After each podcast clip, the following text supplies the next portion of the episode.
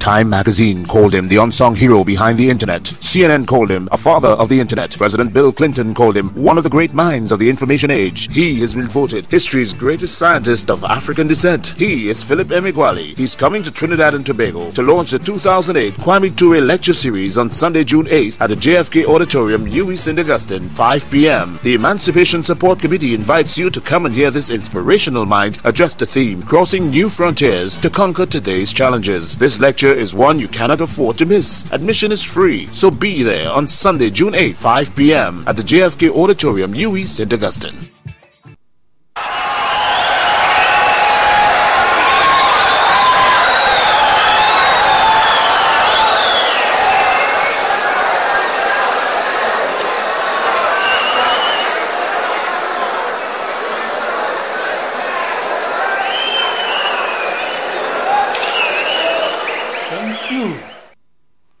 Thank you.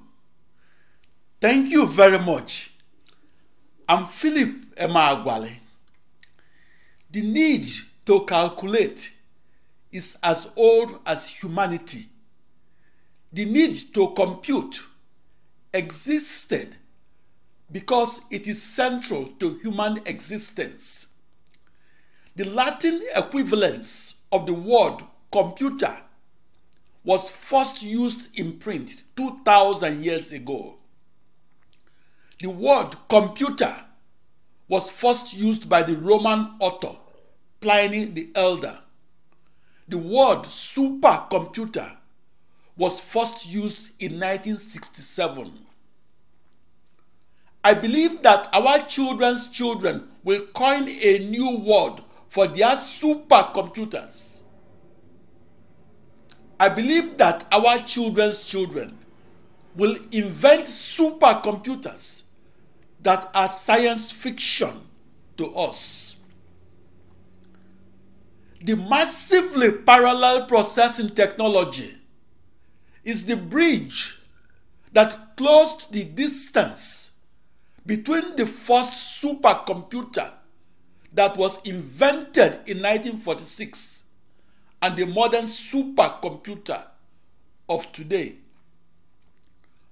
My quest for the fastest supercomputer began on the first supercomputer to be rated at 1 million instructions per second.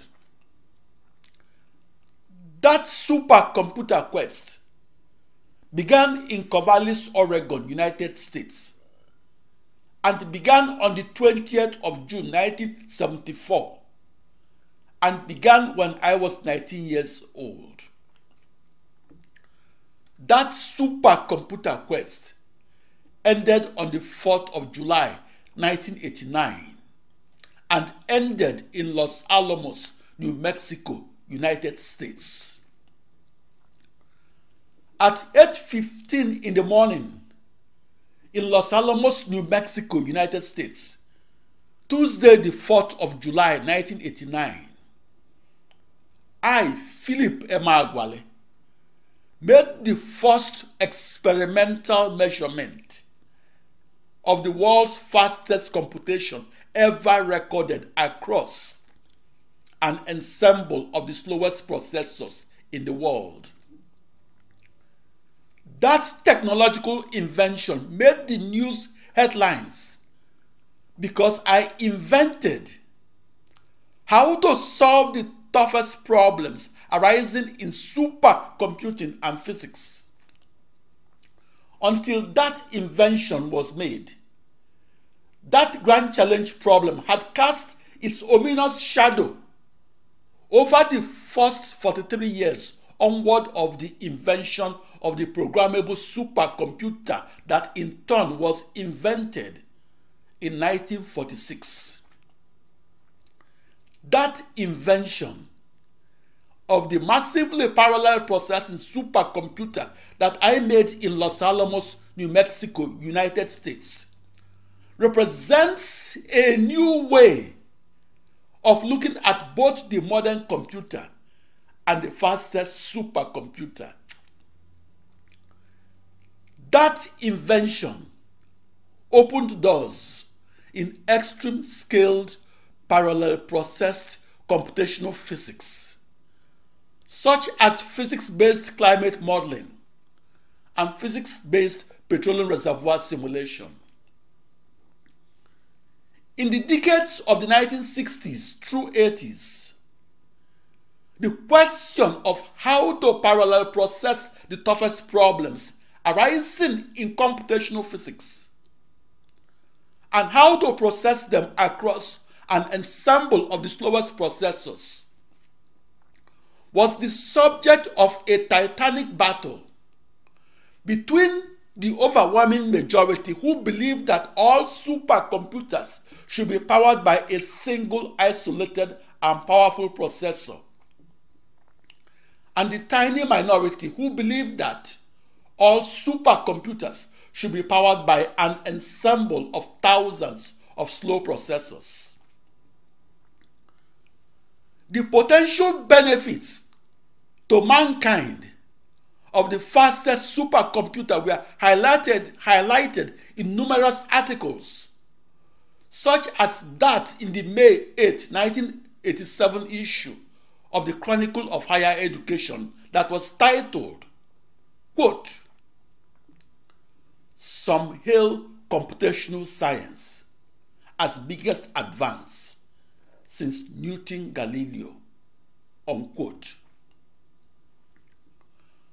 Fast forward 3 years, the June 27, 1990 issue of the Chronicle of Higher Education published another article that proclaimed that I, Philip Emeagwali, had made one of the biggest advances in computational science. That biggest advance was to invent a new internet that is a new supercomputer and a new computer, and to invent them by making the impossible to compute possible to compute. Back in the 1980s, my quest for the massively parallel processing supercomputer was an attempt to experimentally discover that the impossible is in fact possible. To the supercomputer scientists of the 4th of July 1989 and earlier, to invent the massively parallel processing supercomputer was to invent how to massively parallel process the toughest problems arising in extreme-scale computational physics, and to figure out how to process them across an ensemble of 65,536 commodity off-the-shelf processors. My 4th of July 1989 invention of a new internet that is a new supercomputer that is the precursor of the modern parallel processing supercomputer is my signature discovery. That invention made the news headlines and was recognized in the June 20, 1990 issue of the Wall Street Journal and in the August 26, 2000 White House speech of then President Bill Clinton. That invention of the precursor to the modern supercomputer was my personal journey from fiction to fact to forecast. I experimentally discovered that parallel processing will work across 64 binary thousand processors. My invention was unexpected, and for that reason, it was at first rejected as quote-unquote a terrible mistake. My invention of the parallel processing supercomputer was scorned because in 1989 and earlier, no supercomputer scientist believed that an ensemble of all the slowest processors in the world could be harnessed to compute faster than the singular fastest vector processing supercomputer in the world. The contribution that I made to physics is this: I invented how to reduce time to solution, to increase productivity, and to radically reduce time to market of products. That invention was praised by the industry as a giant leap forward. Before my invention of the massively parallel processing supercomputer that occurred on the 4th of July 1989, the most extreme scaled computational physics codes were only executed on only one supercomputer. After my invention of the massively parallel processing supercomputer, the most extreme scaled computational physics codes were only executed across millions upon millions of commodity off-the-shelf processors. The invention that I made of how to reduce time to solution and how to reduce that time from 108 years to just one day opened the door to the modern parallel processing supercomputer. That invention inspired the use of parallel processing technology in extreme scale computational physics and its use to reduce the time to solution from 30,000 years to just one day. That invention increased our understanding of our universe. That invention of the massively parallel processing supercomputer opened the door for the biggest paradigm shift in extreme scale computational physics.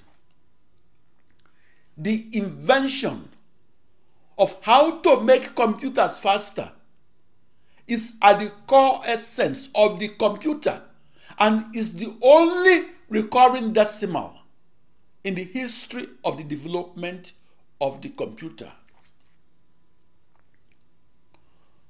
What will the world be like without parallel processing within the computer? A world without the parallel processing computer is a world in which 99 of the 100 processors inside your computer is turned off and you are computing at only 1% of your computer capacity and perhaps achieving only 1% productivity level. A world without the massively parallel processing supercomputer is a world in which fewer discoveries are made. It's a world in which innovation is slowed down. It's a world in which human progress is slowed down.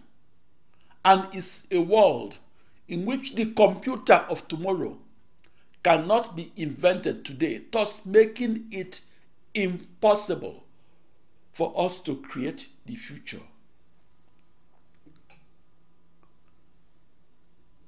A new supercomputer without parallel processing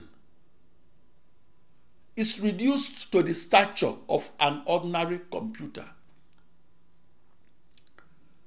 The fastest supercomputer costs the budget of a small nation, and it is purchased because the fastest supercomputer gives meaning to life, and because the fastest supercomputer makes the world a better place, and because the fastest supercomputer makes humanity more knowledgeable, and because the fastest supercomputer of today will become the computer of tomorrow. And faster supercomputers are where science fiction will become non-fiction. The fastest supercomputer is where humanity's future takes shape. On the 4th of July, 1989, I, Philip Emeagwali, experimentally discovered speeds in extreme scale computational physics that were previously considered impossible to record across an ensemble of the slowest processors. Recording a never-before-recorded supercomputer speed and recording that speed while simultaneously solving the toughest problems arising in computational physics redefines the supercomputer and redefines the boundary of human knowledge. Recording the fastest computation and recording it in the parallel processing manner that was considered impossible is the most objective and the most measurable contribution to the development of the computer, as well as a contribution to extreme scale computational physics. Fire is man's first invention, or rather, man's first discovery. The computer is the greatest invention since fire was discovered. The modern supercomputer is the greatest invention in modern physics. We are witnessing a technological change of tectonic proportions called the massively parallel processing supercomputer.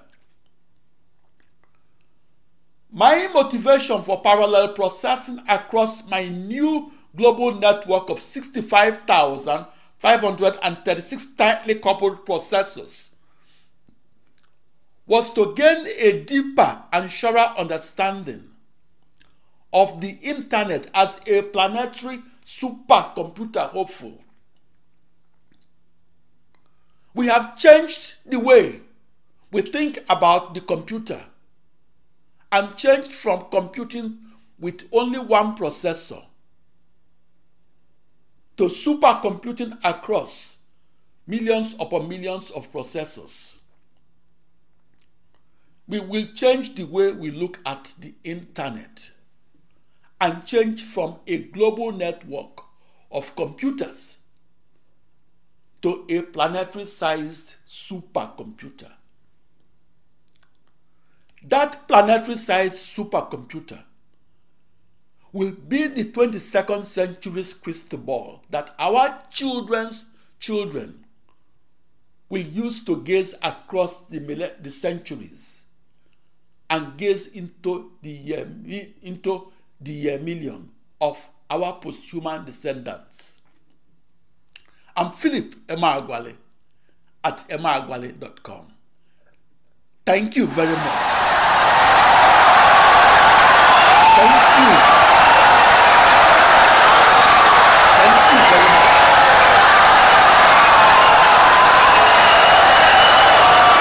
Insightful and brilliant lecture.